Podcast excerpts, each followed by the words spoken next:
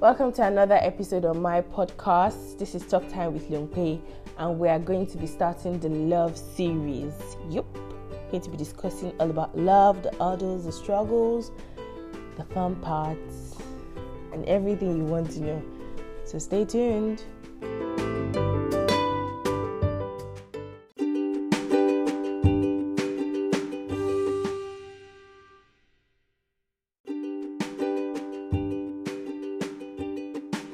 Alright, so let's get right into it. There are basically four ancient categorization of love. We have the agape love, which is the highest form of love between man and God. That's the love for God and the love for man by God. So we have philia, which is brotherly love. That's between friends, two people and all. And we have storge, which is familial love, which is the love between parents and children. And then we have eros, which is romantic love or passionate love, which is what we'll actually be focusing on in this series.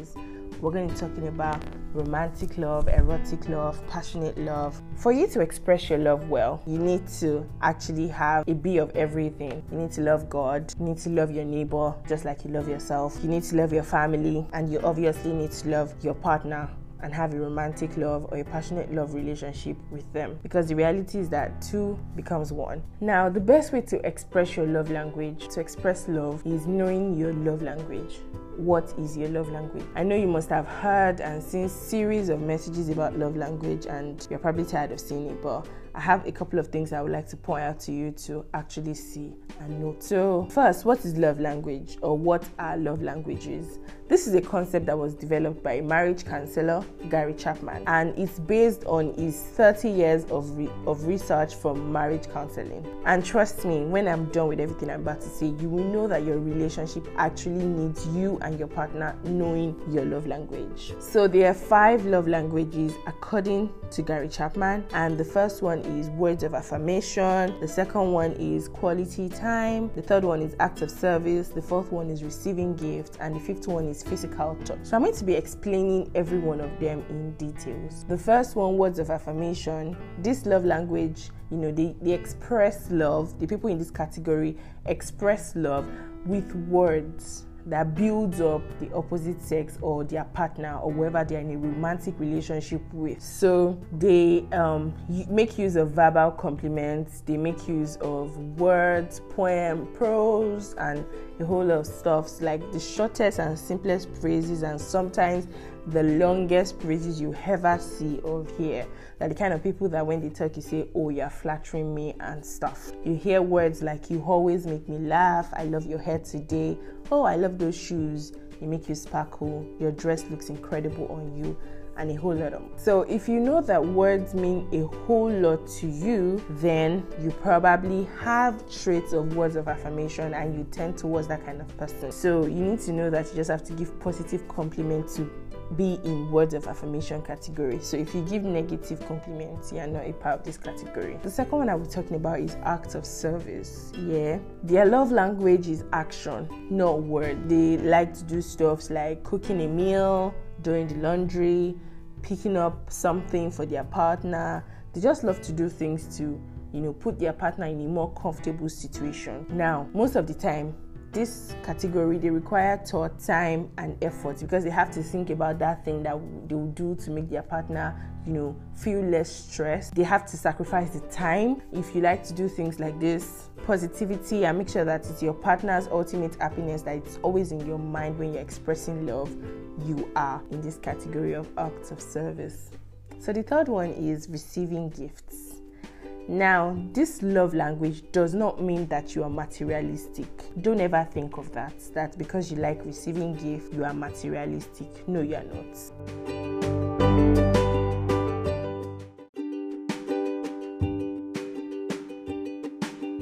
No, you are not materialistic. Yeah? It just means that a thoughtful and meaningful gift makes you feel more loved and appreciated.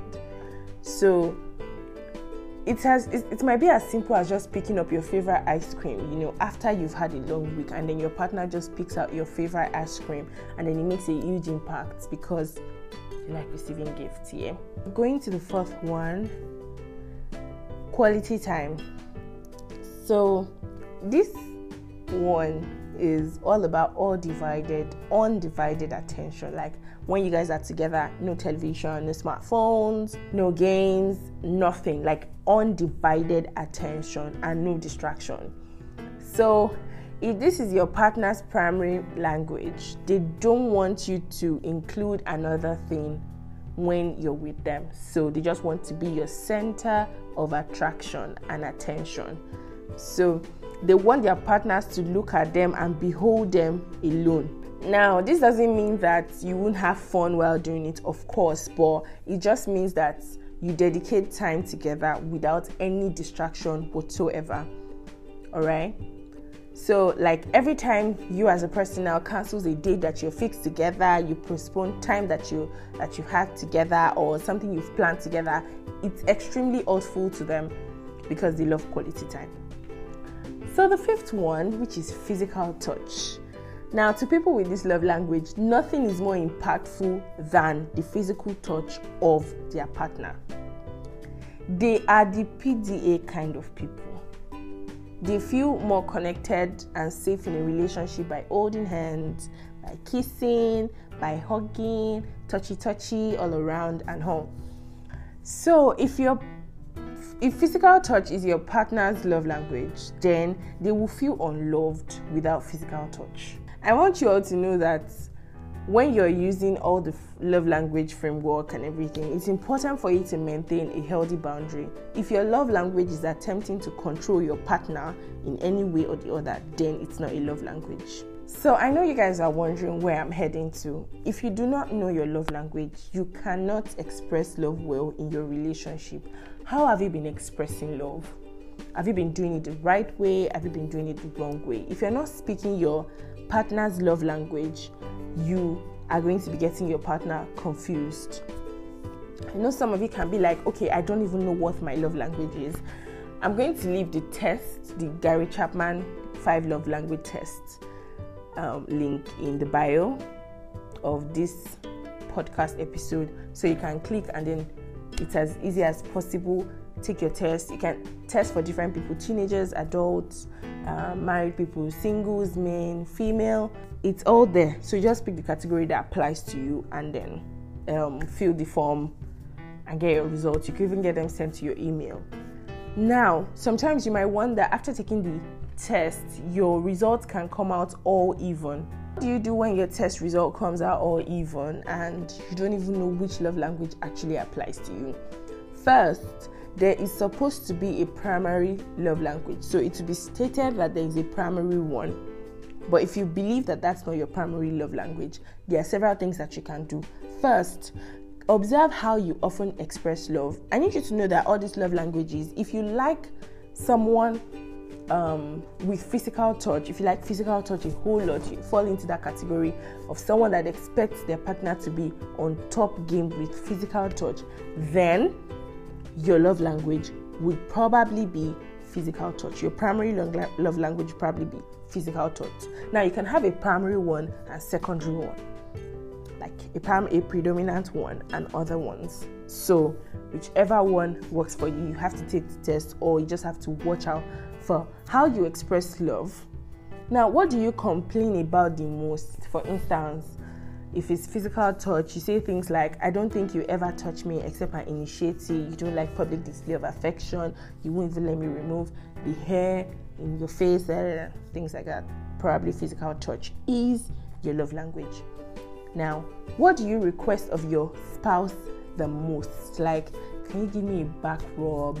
Oh, I need you to just get me a gift. Can you do this? Can you pick up this for me? What do you complain of most, and what do you request of your spouse the most? Another way for you to express your love in a relationship very well is by you discovering your spouse's love language. A lot of guys don't like to take the love language test. They just want you to figure it out, like there's some puzzle or something. But then I know you might be wondering, okay, fine, my babe has not taken the test, my babe has not even read the book, so how do I even, figure out his love language? If you could answer the questions that I'm going to be asking you now, then you probably can figure out his love language. For instance, how does he most often express love to others? Not even you now, like to others. Is he the kind of person that likes to pick a gift, a thoughtful gift out for everyone around him? Or is he the kind of person that likes to run errands for people around him? Now, what does he complain about most often? Like, does he take it to heart when people don't get him a gift? Or does he complain about you guys not spending time together? You get. So, what does he request of the most? Like, can we go out this Saturday? Can we go out this Tuesday? You have to figure out your spouse's love language. I know you might be wondering, maybe your love language changes. Maybe you had one love language that you liked and then it changed. It doesn't change actually. It tends to stay with you for a lifetime. Ever since I remember, my love language has always been receiving gifts. And anyone around me knows how thoughtful I am with gifts. I get everyone around me a gift during their birthday or any celebration that they will be having. And before I even took the test, before I even knew about love languages, I realized that I just really love gifts.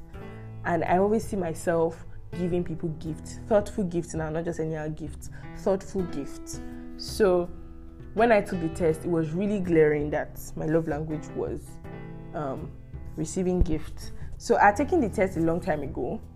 So I took the test again just to explain for the purpose of this podcast episode. So when I took the test yesterday, I realized that my primary love language is still receiving gifts with 33%, and the next love language was quality time, the next one act of service, the next one words of affirmation, and then physical touch. Now, physical touch is my least worst language because I cannot deal with it. If you don't know or you don't want to take the test, or you took the test and you think the test is wrong, you can start by eliminating all the love languages that you don't think applies to you. And from there, you should be able to figure out your primary and secondary love language. So, what if the love language of your spouse is very difficult for you if you guys have different primary love language? For instance, if your love language is words of affirmation and his love language is physical touch, and your least love language is physical touch, and his least worst language is words of affirmation. Now, I want to let you know that love can be learned. Yeah, we are of God, we stem from him, and then we are capable of being love beings. So you can actually learn any of the love languages. If you're not a words of affirmation person and you indicate that you realize that your spouse language is words of affirmation, it's simple. You know, stand in front of a mirror and profess your love to them. Make a list of statements that you know you've read or you've seen. Read about it, figure it out. Read the list until you are comfortable with it in front of your mirror and practice the words over and over. And then when you see your spouse, you say amazing things to them. If yours is physical touch and your spouse doesn't like that, you know, you can start with little things like touch their hand when they grab a cup of coffee, give them a love pat on the shoulder as you walk. You know, these little things matter. What if you're speaking a particular love language to your spouse and he or she is not responding? What do you do? Or to your babe and they're not responding? The reason you're speaking a love language to them and they're not responding is because you're not speaking their love language to them. So you need to figure out their love language and then speak the correct love language. You need to figure out your love language. It's very, very important for you to do that, because you need to speak love the right way. And I know you might be wondering, what's the importance of this in my relationship? I've mentioned them already. It will help you speak the perfect language and make you guys understand each other better.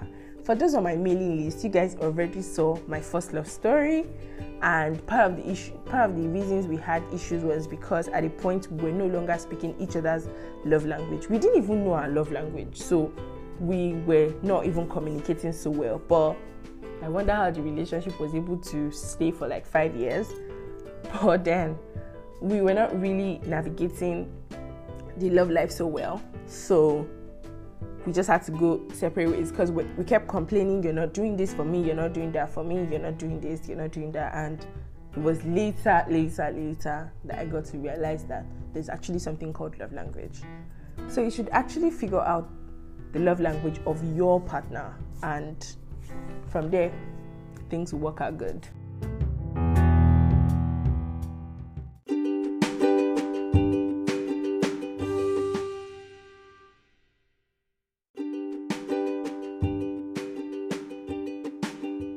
Thank you for listening to today's episode. I hope you enjoyed every bit of it. I enjoyed being your host.